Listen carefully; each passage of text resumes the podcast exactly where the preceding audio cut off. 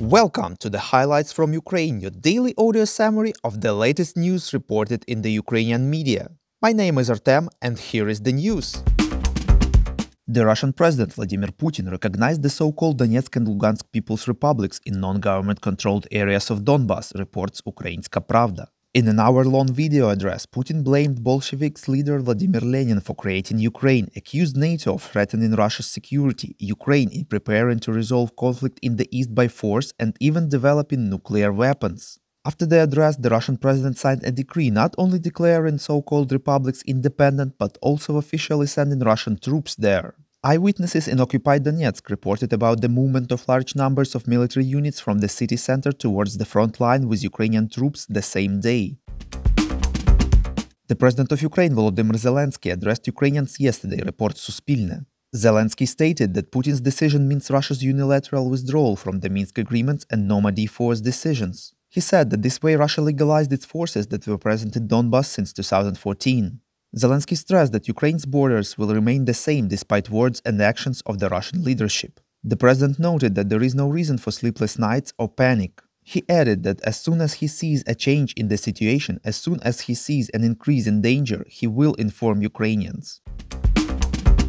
The US President Joe Biden imposed sanctions in connection with Russia's recognition of the independence of the so called Donetsk and Luhansk People's Republics, reports Liga.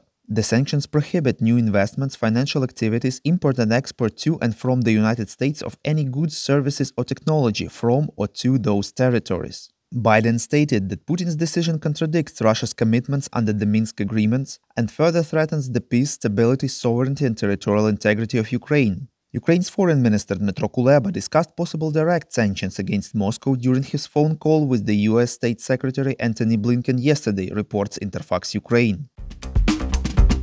The UK Foreign Secretary Liz Truss said that Russia's decision means the end of Minsk, reports Ukrainska Pravda. She pointed out that Putin has chosen the path of confrontation, not dialogue. Truss announced new sanctions on Russia that will be imposed on February 22nd in response to their breach of international law and attack on Ukraine's sovereignty and territorial integrity.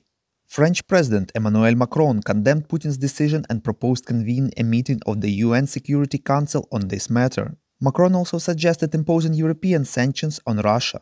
Canadian Foreign Minister Melanie Joly announced economic sanctions that will be imposed against Russia.